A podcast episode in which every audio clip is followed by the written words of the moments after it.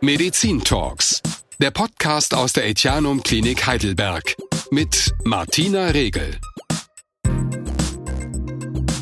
Hallo und herzlich willkommen. Ja, und weil es bei uns heute um Probleme mit der Schulter geht, gehe ich mal davon aus, dass Sie möglicherweise selber im Moment betroffen sind oder aber ein Freund, ein Kollege, jemand aus der Familie, Schulter gebrochen, ausgekugelt, Gelenk entzündet, Sehne gerissen. Die Ursachen für Schulterbeschwerden können so vielfältig sein. Was sind die momentan neuesten und besten Behandlungsmethoden und was kann man vielleicht vorab tun, um möglichst erst gar keine Probleme zu bekommen mit der Schulter? Diese Fragen kann uns Professor Dr. Felix Zeifang beantworten. Er ist Facharzt für Orthopädie, Unfallchirurgie und international anerkannter Experte für orthopädische Chirurgie in der Sportmedizin und außerdem ist er seit Jahren im Vorstand der deutsch-österreichisch-schweizerischen Vereinigung für Schulter- und Ellenbogenchirurgie e.V. Hallo, Professor Zeifang. Ja, hallo. Es freut mich, dass ich hier sein kann. Die Schulter ist das instabilste Gelenk in unserem Körper. Ist das der Grund dafür, weshalb dieses Gelenk so verletzungsanfällig ist? Bestimmt eines der Gründe. Das Gelenk ist so instabil, weil es ja auch so tolle Bewegungen kann. Kein anderes Gelenk kann diese Bewegung durchführen wie das Schultergelenk. Wenn man das vergleicht mit dem Hüftgelenk, das kann vielleicht, das Bein kann angehoben werden um 130 Grad. Wenn Sie das bei der Schulter durchführen, würde das niemals ausreichen. Da können Sie bis zu 180 Grad nach vorne gehen. Dadurch brauchen wir eine gewisse Instabilität, brauchen wir also eine gewisse Beweglichkeit. Das ist der eine Grund. Der zweite Grund, warum da viel mehr jetzt passiert, ist, dass wir natürlich die Schulter ganz anders belasten, als sie eigentlich mal konstruiert wurde. Sie wurde ja mehr für den Vierfüßlerstand konstruiert. Sie wurde mehr konstruiert für Tätigkeiten vor dem Körper, vor auf so Brusthöhe, also Jagen, Essenszubereitung, am Handy Holz rumspielen. Das zum Beispiel nicht, aber eben ganz, ganz bestimmt nicht für Tätigkeiten wie Kitesurfen, wie äh, Baseball spielen, wie ähm, Tennisschläge, Volleyballaufschläge etc. Et Dafür wurde es nicht gebaut und daher ist die Schulter manchmal überfordert. Ja. Gerade im Sport gibt's ja so viele Schulterverletzungen. Gibt's überhaupt irgendeine Sportart, bei der man sich nicht an der Schulter verletzen kann? Ja, ich denke schon, dass es da paar gute gibt, nämlich die, die sehr kontrolliert durchgeführt werden. Zum Beispiel Rudern ist sicherlich eine Sportart, die eigentlich für die Schulter ideal ist. Auch Schwimmen, Brustschwimmen sicherlich, Kraulen, da gibt es manchmal Schwierigkeiten, aber Tätigkeiten, die eben, also sportliche Tätigkeiten, die unter kontrollierten Bedingungen stattfinden, sind sehr eher mal positiv. Schlecht ist eben Handball, Basketball, Volleyball. Immer wenn ich so gegnerischen Kontakt habe, wenn ich sehr hohe Rasanz Schmerzen in mein Schultergelenk reinbringen, da kann natürlich auch viel mehr passieren. Und auch so alles über Kopf, ne? Alles über Kopf, weil dann eben die Stabilisierungsmechanismen nicht mehr so greifen können. Und da, wenn ich über die Schulterhöhe gehe, äh, lasse ich der Schulter sozusagen mehr Freiheitsgrade, muss ich ihr geben und dadurch wird es viel gefährlicher für die Schulter. Sie, sie begibt sich sozusagen ein bisschen an den Rand der, der Klippe und dann muss ich aufpassen, dass ich nicht da irgendwie den Tritt verliere. Sportaktive Männer bis 45 Jahren sind am häufigsten von Schulterverletzungen betroffen, habe ich gelesen. Frauen machen doch eigentlich die gleichen Sportarten. Wie kann das also sein? Ich glaube, wir Männer sind oft unvernünftig und gehen einfach zu weit. Zu viel Risiko. Zu viel, zu viel Risiko. Wir sind mehr ähm, diese Risikodraufgänger-Typen ähm, und das macht sich dann bemerkbar eindeutig in allen ähm, Unfallstatistiken sind wir führend und immer mit den gleichen Dingen eben mit Motorradfahren, mit, mit, mit Radlfahren. Logischerweise fährt eine Frau genauso viel Fahrrad und vielleicht auch genauso schnell einen Berg runter, aber sie gibt eben vielleicht an der einen Kurve, wo der Mann sagt, oh, das wird schon gut gehen. Da geht ja. die Frau vielleicht doch mal auf die Bremse. Darum, ja, viel, viel mehr Männer.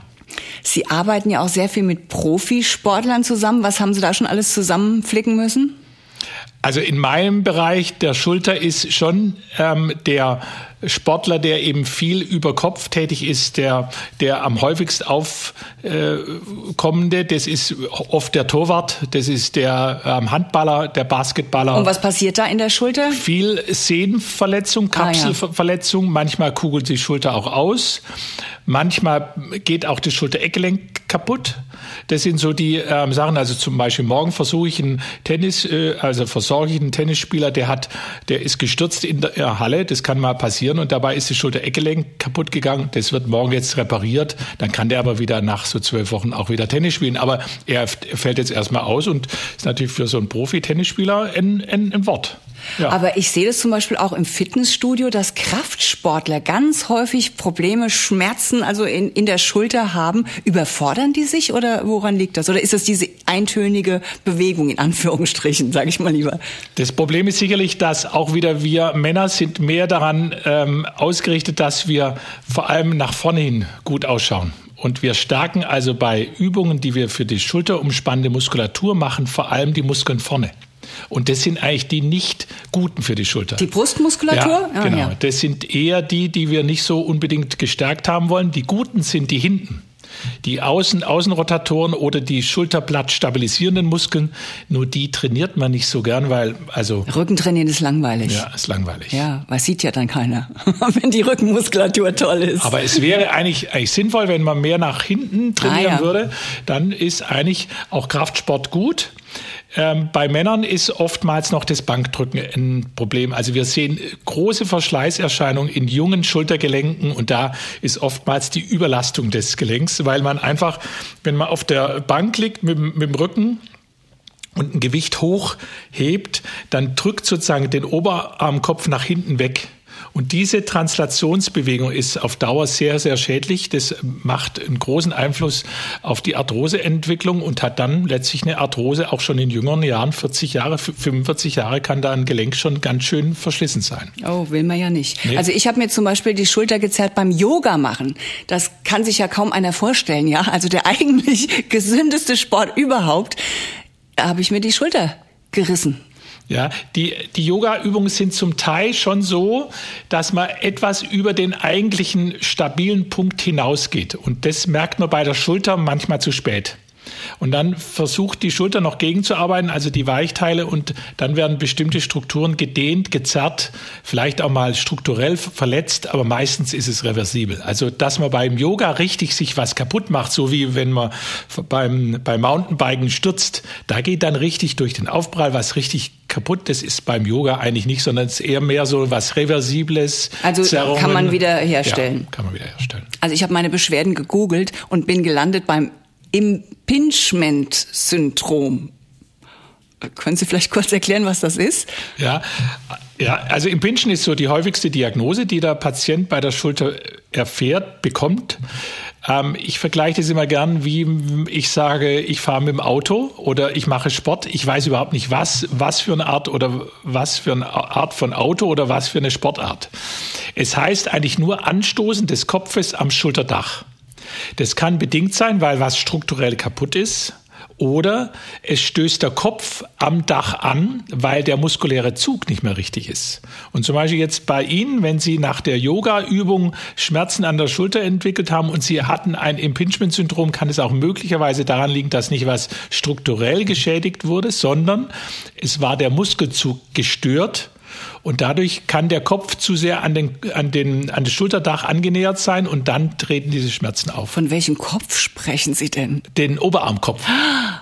Ich dachte mir die ganze Zeit, Sie haben es mir versucht vorzustellen, bildlich, der Kopf ist zu nah am. Ah, der, der ja. Oberarmkopf der nähert sich eben bei jeder ähm, Seitwärtsführung des Armes nähert sich der Kopf, vor allem die Außenseite des, des Kopfes des Tuberculum nähert sich dem Dach an und eigentlich schafft es die Schulter automatisch gegenzuwirken, indem die Muskeln, die den Kopf, den, den Oberarmkopf ja. nach unten ziehen, mhm.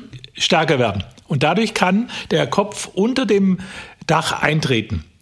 Wenn das aber gestört ist, entweder ist was geschädigt oder die Muskelzüge stimmen nicht mehr, der, die Schulter ist sozusagen aus dem Rhythmus draußen, ja. das stimmt nicht mehr, dann schlägt der Oberarmkopf am Schulterdach an, das, ähm, der, der Schleimbeutel kann sich entzünden und der Schmerz tritt auf. Und das ist zum Beispiel auch was, was eigentlich durch konservative Therapiemaßnahmen gut behandelbar ist. Da muss niemand operieren. Mhm. Das wird erst dann die ähm, Frage, wenn eben was geschädigt wäre. Jeder zehnte Deutsche leidet im Laufe seines Lebens einmal unter dieser Schultererkrankung. Was ist denn so das typische Alter dafür?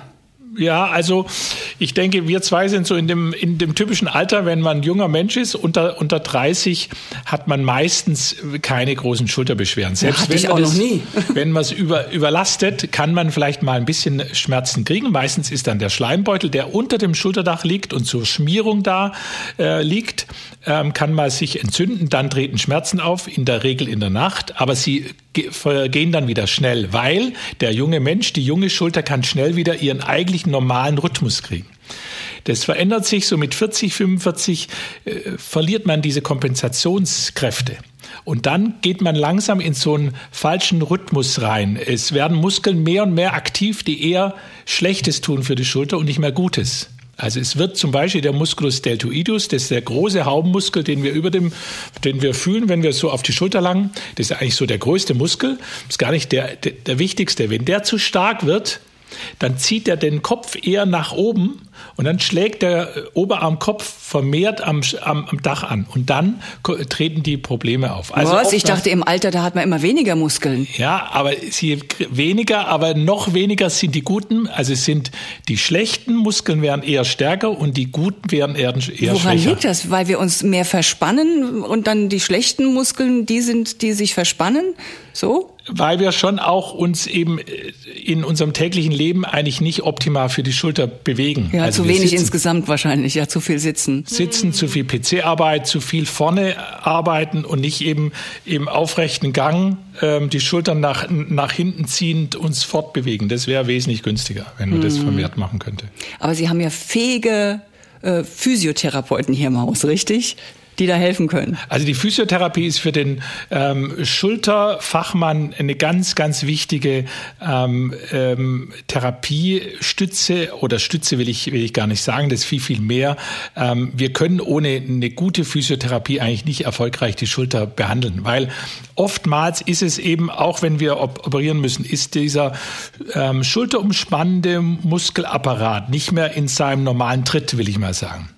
Und wenn das nicht mehr stimmt, dann bleiben Schmerzen auch bei einer super durchgeführten Operation verbleiben. Darum brauchen wir jemanden, der diesen Rhythmus wieder in die Schultermuskeln bringt und das macht klassischerweise optimal der Physiotherapeut. Mhm. Möglichst einer, der eben oft auch Schultern behandelt. Das ist schon so ein bisschen ein komplexeres Gelenk. Macht eigentlich Spaß, glaube ich, jedem Physiotherapeuten, weil eben viel die Weichteile rein, reinspielen. Es ist nicht nur Knöchern, sondern die Weichteile spielen da eine große Rolle. Und dafür sind ja die Physiotherapeuten ideal aus, ausgebildet. Wenn die dann noch ähm, ihre Hand ähm, anlegen beziehungsweise den Patienten schon auch coachen in dieser Phase, ist es für uns und unser Behandlungsergebnis ganz wesentlich. Mhm. Wenn jemand mit einer verletzten Schulter zu Ihnen kommt ins Etianum, wie gehen Sie dann vor bei der Diagnose? Also die Diagnose ist oftmals nicht nur allein, dass man MRT mal schnell gemacht hat äh, zu stellen, sondern wesentlich logischerweise immer vorne anstellen, ist die Anamnese, wann treten die Schmerzen auf, wann traten sie es erstmals auf, gab es irgendwie eine Vorverletzung. All das fließt erstmal ein. Dann ist bei der Schulter eigentlich die Schöne, dass man sehr viel durch eine klinische Untersuchung herauskitzeln kann. Was heißt das? Ich kann letztlich, wenn zum Beispiel eine Sehne an der Schulter ähm, defekt ist, wird die Kraft die diese Sehne eigentlich ausübt, schwächer sein. Und die kann ich sozusagen bei einer klinischen Untersuchung dann rausfinden. Äh, ich finde einfach, oh, hoppala, es geht nicht mehr so die Außenrotation der Schulter, so wie ich sie kenne. Das kann eben dann daran liegen, dass die entsprechende Sehne, das ist dann die Supraspinatus-Szene, defekt ist. Toll. Also das heißt, ich kann jetzt zum Beispiel schwierig die Arme so ganz weit nach hinten machen. Jetzt geht's gerade ähm, äh, nach, also über den Kopf und weit nach hinten schieben, weil dann habe ich Schmerzen. Also das, das zeigt Ihnen dann schon, das könnte dieses und jenes sein. Das könnte dies oder jenes sein, ja. Das aber ah, ziemlich. Ah, ja. also, also, aber solche Übungen machen Sie dann, um festzustellen, ob jemand. Äh, ja. Also geführte Übungen, die meistens dann ähm, so durchgeführt werden, dass der Patient eine bestimmte Übung gegen meinen, gegen meine Kraft ausführen muss. Und mhm. wenn er da dann eben Schwäche zeigt, ich dann weiß, oh, da könnte jetzt eine Sehne defekt sein. Und wenn zum Beispiel eine Arthrose vorliegt im Schultergelenk, dann fehlen bestimmte Bewegungsrichtungen, also die sind dann ein, eingeschränkt.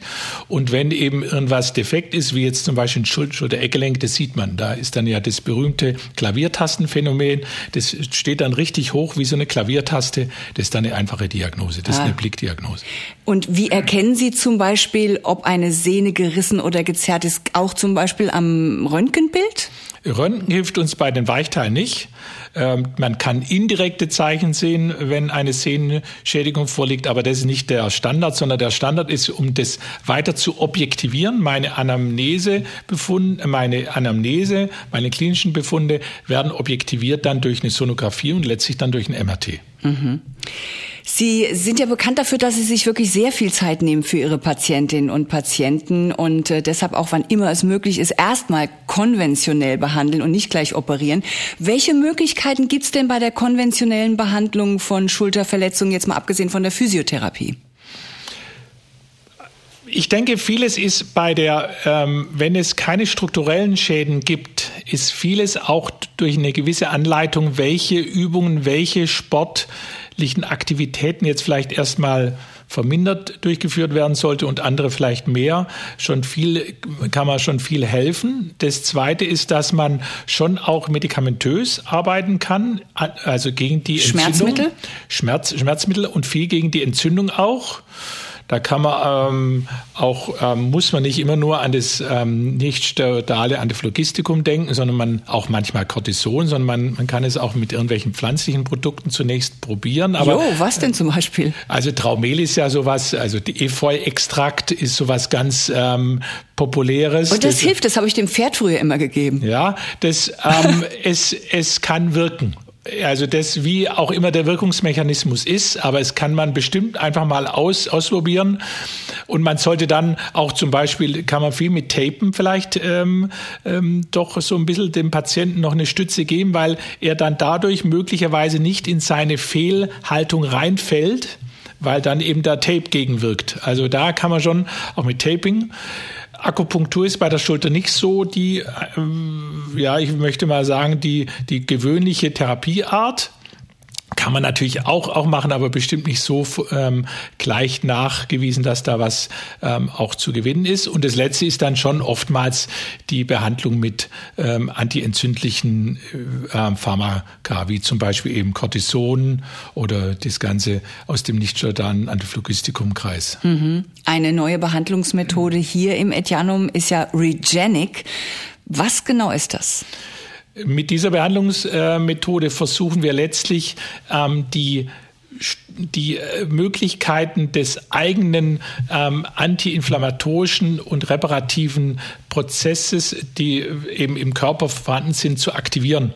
Dafür wird Blut abgenommen, dann wird es aufgearbeitet und dann wird es wieder im Schultergelenk oder deren Weichteile appliziert und dadurch sollen eben die Regenerationsprozesse ähm, ja, stimuliert werden. Mhm. Und das dann in Verbindung mit Fettstammzellen, ne?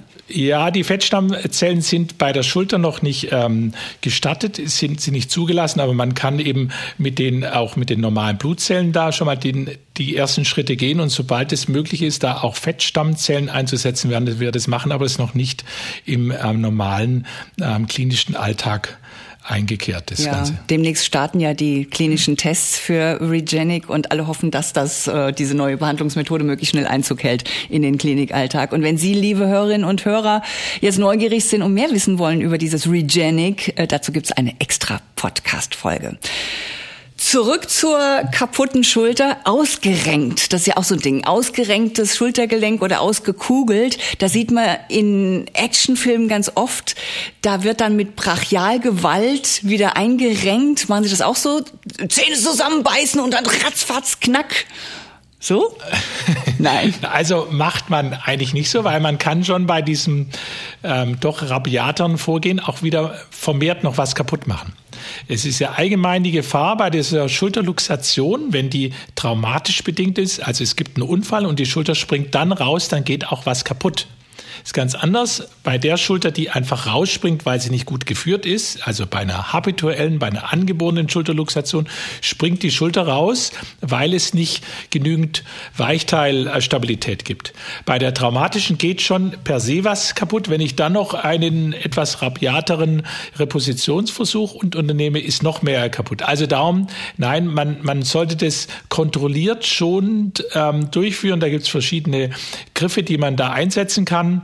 Ich habe schon auf Skipisten reponiert, ich habe schon am Strand von Thailand das reponiert. Denke ich mir. Das geht über, wenn man das ähm, schnell macht, man sieht, der Patient hat so eine Schulterluxation und greift gleich ein, hat man viel bessere Möglichkeiten als der ähm, Repositionsversuch nach einer Stunde. Dann ist alles schon so kontrakt, so ähm, ineinander. Geschwollen wahrscheinlich ja. auch. Und alles. Aber wie machen Sie das dann? Also ich stelle mir das so vor, keine Ahnung, ein Fuß auf dem Brustkorb und äh, die Hand zieht feste wieder rein am Schultergelenk. Eigentlich versucht man mit einem Art Hypomochilien, ähm, das müssen Sie mir übersetzen. Ja, also einem Art ähm, Umlenk ähm, Gegenstand. Da kann man die Stuhllehne nehmen oder man kann auf der Skipiste den Fuß nehmen, den man vorne in die Axilla rein, reinhält und Wirklich? dann den Arm ganz langsam und vorsichtig ziehen.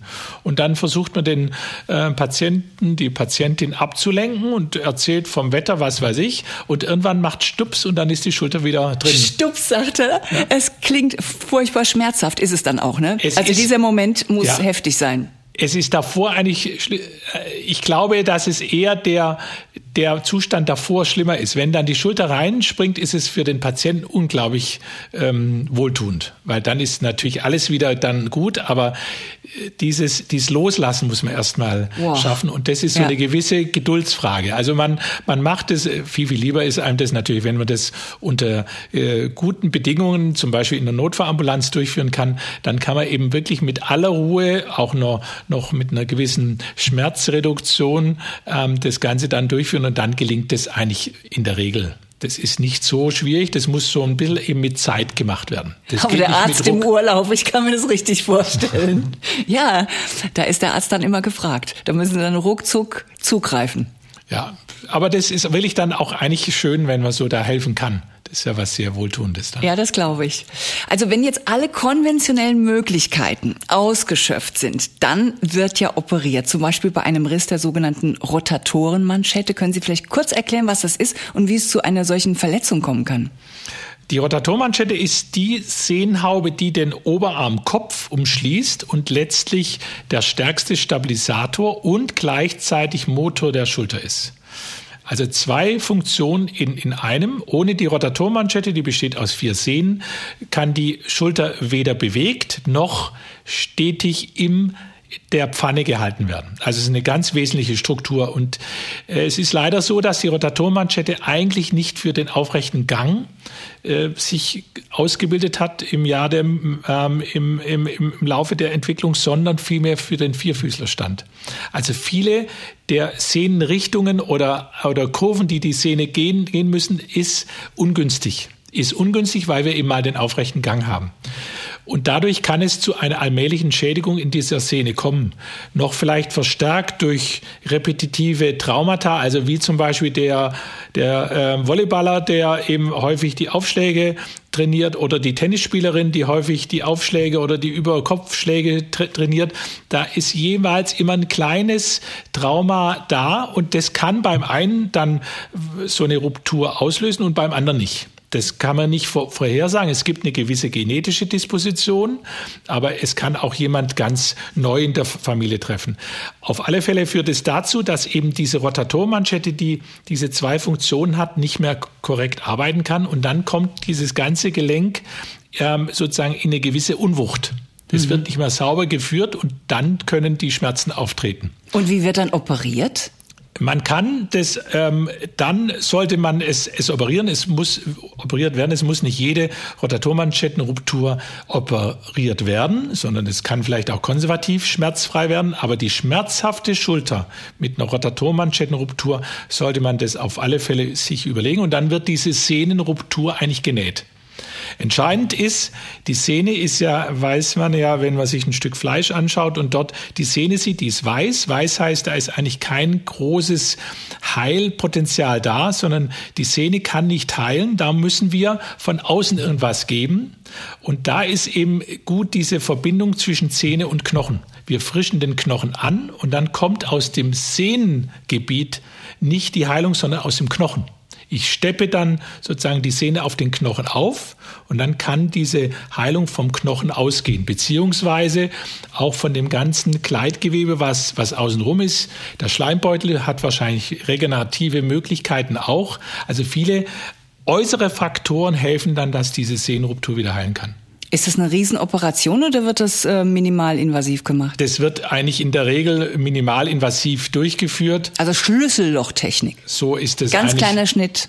Kleiner, kleiner Schnitt. Man hat eigentlich eine schönere Übersicht bei der Schlüssellochchirurgie ähm, als mit dem offenen Schnitt. Warum? Weil ich eben viel mehr in die Ecken dann auch reinschauen kann. Also ich mache keine. Wie ähm, schauen Sie denn in die Ecken? Entschuldigung. Indem man die Optik eben ja, ich kann ja die Optik in die verschiedenen Ecken reinleuchten lassen und dort kann ich dann jeweils meinen Zugang setzen über einen kleinen Schnitt.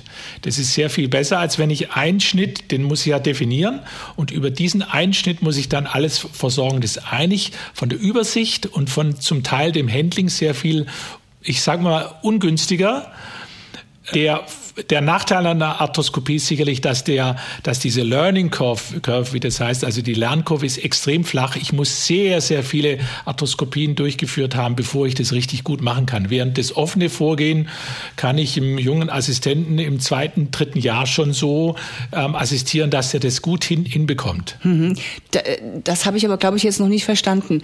Also die Optik, Sie, Sie sprechen von der Optik, also das heißt, äh, Sie haben ein Gerät, an dem eine kleine Kamera ist, die dann im Gelenk Ihnen zeigt, wo was ist? So? So ähnlich ist es. Also ich beschreibe es gerne so, wenn Sie ähm, eine Tür öffnen und dann in den Raum reinschauen und Sie sind noch nicht in den Raum reingegangen, sondern Sie stehen in der Tür, dann können Sie in, in der Regel nicht in die rechte oder linke Ecke richtig reinschauen. Mhm. Können Sie nicht. Nein. Sie, Sie können aber, wenn Sie so ein, so ein, so ein, so ein Teleskopoptik nehmen, können Sie durch den Türschlitz unten drunter reinfahren und wenn das lange genug ist, können Sie wunderbar in jede Ecke des, des Raumes reinschauen und sehen, ob da was defekt ist oder nicht. Das ist der große Vorteil.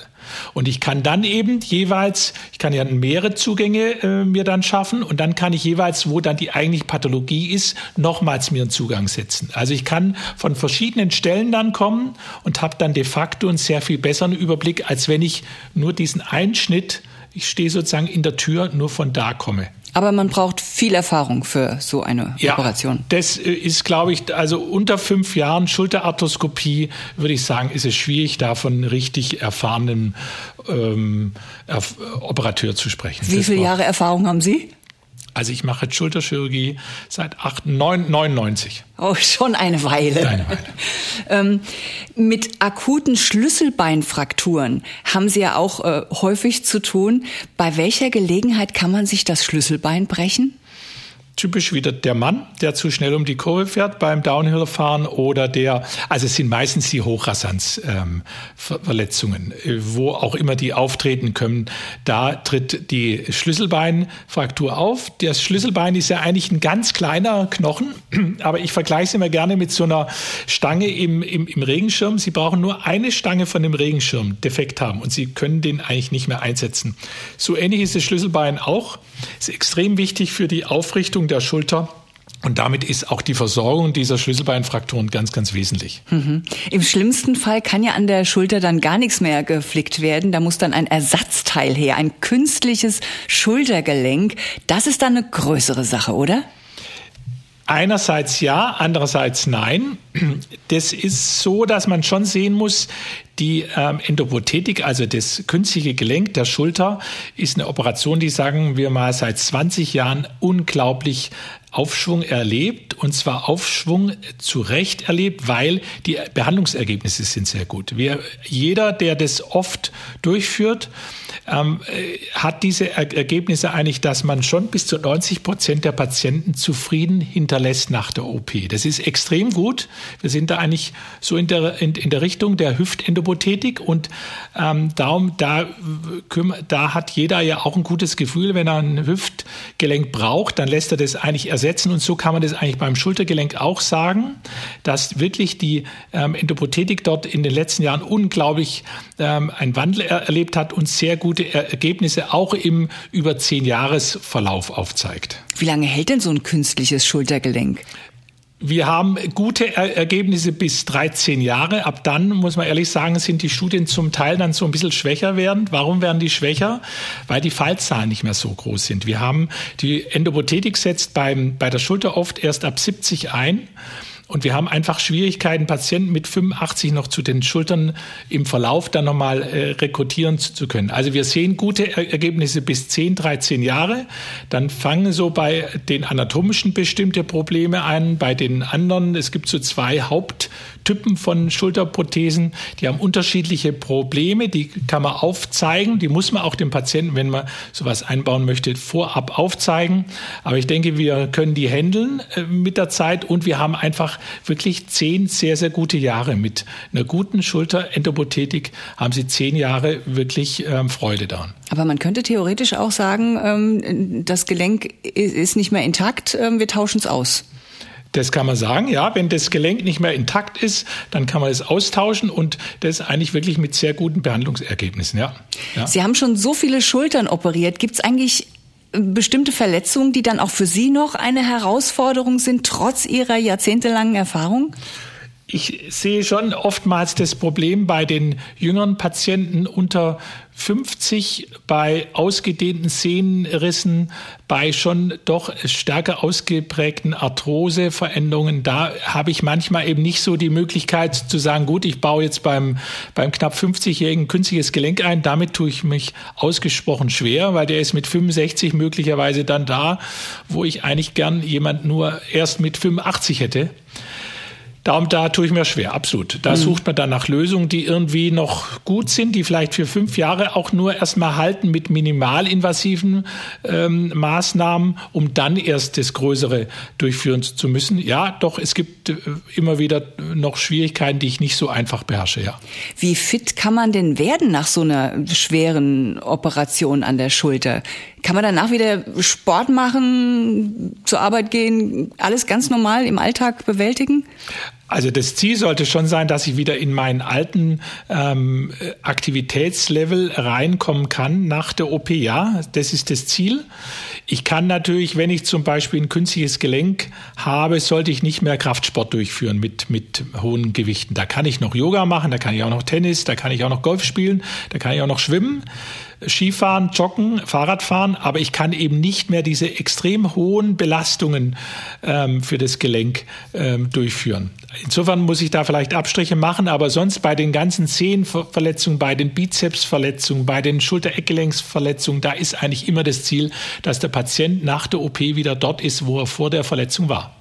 Meine Sorge ist ja immer, wenn dann mal irgendwas kaputt ist, ja, gebrochen oder äh, so, dass man es austauschen muss, das Gelenk, da habe ich zum Beispiel immer die Sorge, dass sich möglicherweise eine Arthrose dann entwickelt im Gelenk. Wie groß ist da die Gefahr? Eigentlich nicht so groß. Also dass man durch so eine ähm, chronische Entzündung sich eine Arthrose äh, holt, will ich jetzt mal sagen, gibt's nicht oft. Es ist, es kann zum Beispiel sich eine Arthrose ent entwickeln auf dem Boden einer ehemaligen Luxation. Ähm, nicht nur dadurch, dass eben durch dieses massive Luxationsereignis ein Knorpelschaden ausgelöst wird, sondern auch weil eben auf ähm, nach dieser Luxation das Gelenk instabil bleiben kann. Und zwar so instabil, dass sie es gar nicht merken. Und diese Mikroinstabilität kann zu einer vorzeitigen Arthrose führen. Es kann auch sein, dass wenn Sie zum Beispiel einen größeren Zehenriss haben, dass dann das ganze Gelenk aus seiner normalen ähm, Position heraus getrieben wird und dann eben nicht mehr die normalen Gelenkspiele stattfinden. Dann kann es auch zu einer Art Arthrose kommen. Aber die häufigste Art, warum sich eine Arthrose ausbildet am Schultergelenk, ist idiopathisch, wie wir das ja immer so schön nennen, also aus nicht geklärter Ursache. Mhm. Heutzutage gehen ja die Leute wirklich sehr ungern äh, zum Arzt bei leichten Beschwerden, sage ich mal, ähm, weil man ewig warten muss auf einen Termin im Allgemeinen. Wie gefährlich ist es denn zum Beispiel bei einer Schulterverletzung, so wie ich jetzt, äh, ich sage, ah, tut mir weh, wenn ich den Arm hebe, ich warte einfach noch mal ein paar Wochen. Wie gefährlich ist es, das nicht behandeln zu lassen? Solange es nicht zum Beispiel um eine luxierte Schulter geht, kann man das sicherlich machen. Man kann immer vier bis sechs Wochen warten. Man kann da einfach mal versuchen mit Schmerzmitteln oder mit ent entsprechenden, äh, vielleicht kalten oder heißen Umschlägen, mit entsprechenden anderen ähm, Körperpositionen das ähm, zu bessern. Wenn es dann nicht nachlässt, dann würde ich einen Arzt aufsuchen. Mhm. Also vier bis sechs Wochen ist immer so eine ähm, Zeit, wo man auch mal zuwarten kann. Sprechen wir doch mal über Vorsorge. Haben Sie denn besondere Empfehlungen für Menschen, die viel Sport treiben oder intensiv körperlich arbeiten? Wie können die ihre Schulter schützen? Man sollte nicht die Schulter überfordern. Das machen eben gerade zum Beispiel die, die, Kraftsportler, die viel den Pectoralis, also den vorderen Brustmuskel stärken, die vergessen manchmal ähm, die Muskeln hinten, die vergessen das, wenn sie eben so eine schwere Bank nach vorne drücken, die Gewichte nach, nach vorne drücken, der Kopf nach, nach hinten weicht. Ein Boxer zum Beispiel sollte eben auch perfekt äh, seine schulterumspannende Muskulatur gestärkt haben. Auch ein Überkopfsportlerin sollte entsprechend wirklich die ganzen Muskeln stark ausgebildet haben. Da sollte eben diese Schulterblatt stabilisierende Muskulatur nicht zu schwach sein, weil all die wirken auf die Stabilität ein und vor allem auch auf die Zentrierung. Der Oberarmkopf neigt sonst dazu, sich leicht zu, zu, verschieben und dann können so chronische äh, Schäden und Schmerzen auftreten.